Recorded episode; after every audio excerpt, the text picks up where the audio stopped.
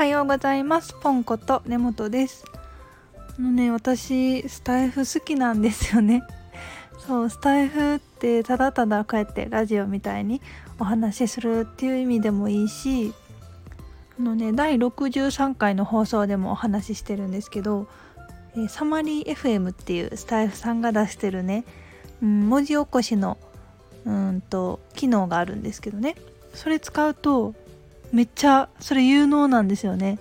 こう今喋っている文章が文字に起こされるんですけど、とかそういうのが見事に綺麗になくなっていて、いい感じのね文章に整えてくれてるんですよ。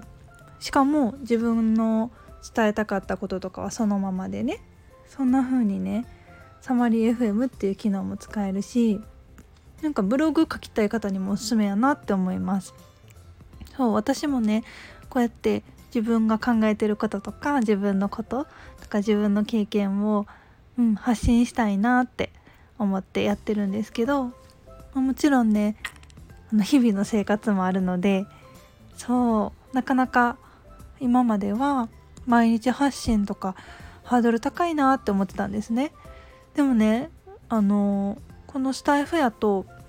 1回だいたい3から5分ぐらいなんで、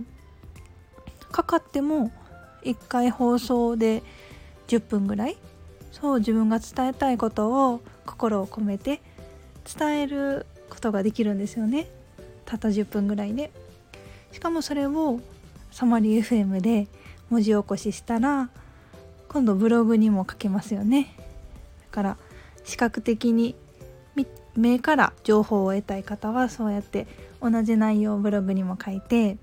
伝えることができるし、なんか時間がないけどブログもやりたいなとかアウトプット発信したいなって思ってる方にこそスタイフとかサマリー FM っていう機能めっちゃおすすめです。友達にお話しする感覚で話せるから、前私はあまりねもともとブログを書くっていう習慣がなかったので、アウトプットをするっていう習慣がなかったので、じゃあいざ始めてブログやってみようと思ってもなかなかねめっちゃ書くのに時間かかったんですよね。ブログを打つってなるとこう綺麗な文体にしようって思っちゃったり、カッコつけた文章にしようって思っちゃったりして、結構一記事書くのに1時間とかかって、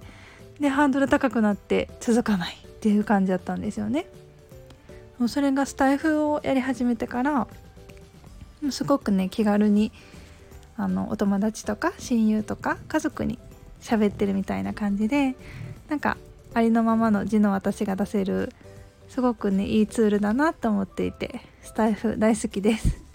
皆さんもぜひスタイフとか、あと文字起こしのサマリー FM 機能使ってみてください。詳しくは63回の放送を見てもらったらサマリー FM の使い方をお話ししてます。ではではありがとうございました。